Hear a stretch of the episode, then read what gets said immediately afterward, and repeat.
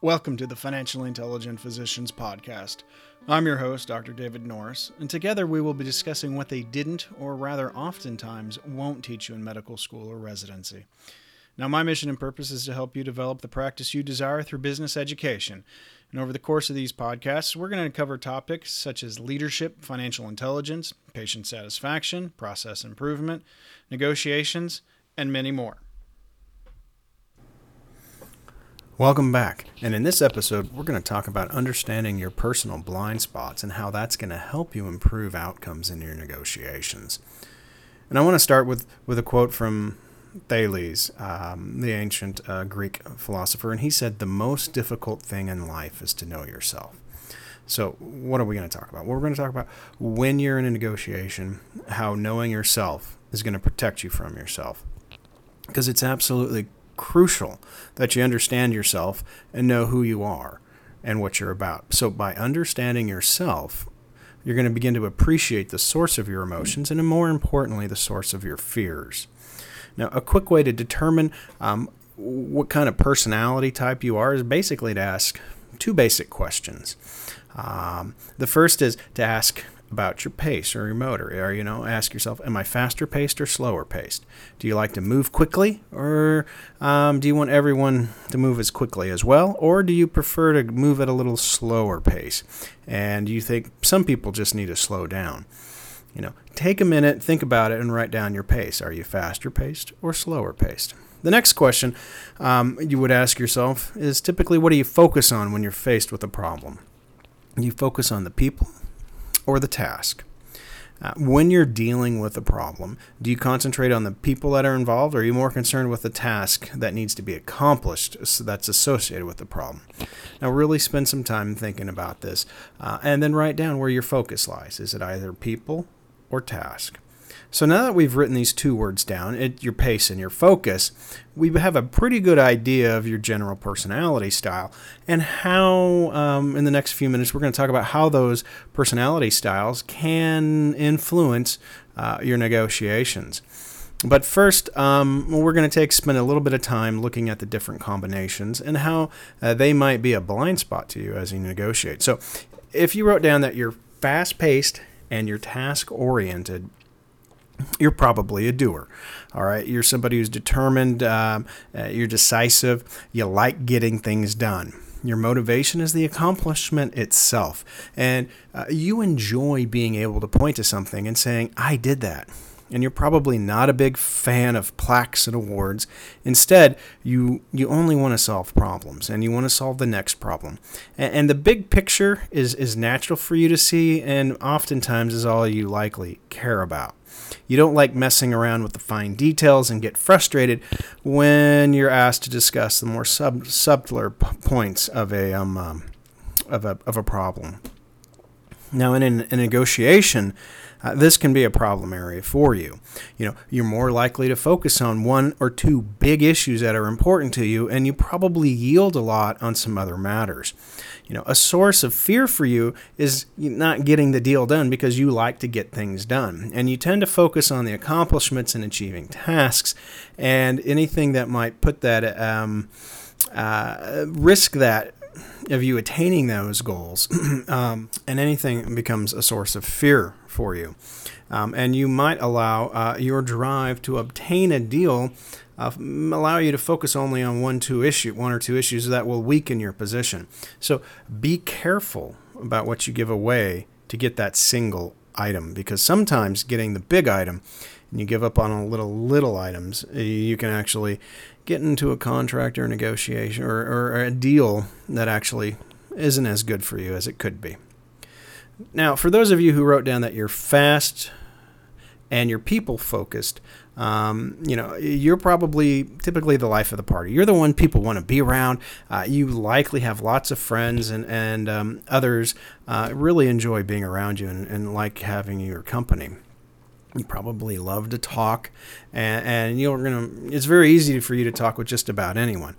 And your motivation for most things is likely the re- recognition you receive for being who you are and doing what you do.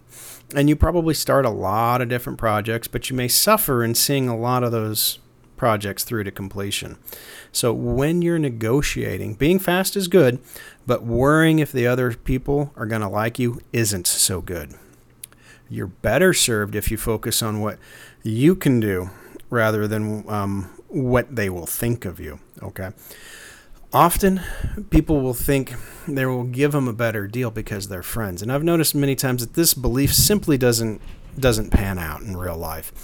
And and fast-paced, people-oriented individuals also you tend to talk more than you probably should because you like to fill that space.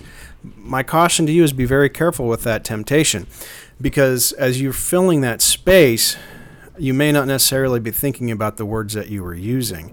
And what I don't want you to do is, I don't want you to give away too much information that can weaken or damage your position in the negotiation. Now, the third uh, combination would be if you said, I know I'm a little slower paced I'm, and I'm people oriented. And if you wrote those two words down, this is for you. You love people and you like to take things slow you know, it gives you real joy to help others, and you're likely motivated by knowing how much you can help others. Now, here's the problem. Sometimes your desire to help others is so strong that you have a hard time saying no. You also love routines and the status quo, and you love to support others in their projects, and you're probably one of the sweetest, nicest people in the world. You know, and your compassion and caring actually has no known limits. However, slow paced and people oriented individuals, um, even though you're great in support roles, you can at times uh, not be the greatest negotiators.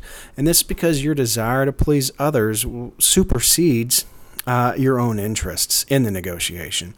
So if someone threatens that a no to their request will change the relationship, as often as a tactic, you might be more apt to say yes even when it's not in your best interest because you're afraid of damaging that relationship. They frequently um, are seen by an easy mark or a doormat by tough, aggressive negotiators. You know, it's okay to say no in a negotiation. I think that's real important. That this is the key point that you guys need to take home. And, and more importantly, remember, it's not your job to save the other side. I mean, we can help them, but we don't sacrifice yourself to save them. It's just like when you're dealing with a drowning victim and a lifeguard. Uh, you know, we don't. You got to be careful when you walk. You know, trying to save a drowning victim. Sometimes you got to let them go under before you reach in there because otherwise they're going to bring you down. And in a negotiation, the other side they need help, but you got to protect yourself so that you can provide that aid and help them. And then the final one is if you're, you, you wrote down that you're a little slower paced and you're task oriented. Now, you, if, if you did that, you love data and you love being correct.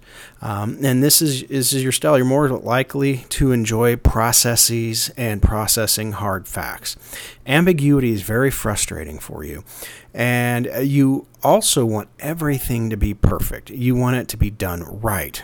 Uh, or you just don't want to do it. And you will check and recheck things to ensure whatever it is you're doing is the correct way to do it. And you are willing and able to defend your position and prove the other side wrong and has erred. And you're likely going to want to debate just about anything. However, in a negotiation, even though attention to details is a great trait to have and you have to have it, I would caution to, for you to be careful not to take too much time analyzing everything or to ask for too much as you attempt to create the perfect deal that may not exist. You know, there are varying degrees of good and excellence, and sometimes the deal's as good as it's going to get. Trying to tweak that little bit at the end might actually undermine your position. So understand that you have to settle down on something that you may deem less perfect just to get the good deal done. You know, so as they say, the enemy of good is better. You know, so keep your desire to show you're right and everything must be perfect in check when you're at the negotiating table. Sometimes it's better to have a signed contract than to have proved that you were right. So, if you'd like to learn more about yourself, um, you know, there are a lot of great tools out there. Um, and if you want to understand yourself and how your personality is a strength in a negotiation and some blind spots that you might want to look out for, you know, visit my website. You know, I have a number of resources uh, and courses on leadership and negotiation that will help walk you through that uh, and help you really understand who you are, what your strengths are, and what blind spots or sources of fear you might have at the negotiating table. So understanding your blind spots and your fears is a great way to improving the outcomes of your negotiations. Well, I'm so happy you've decided to invest in yourself today. It's the best investment you'll ever make.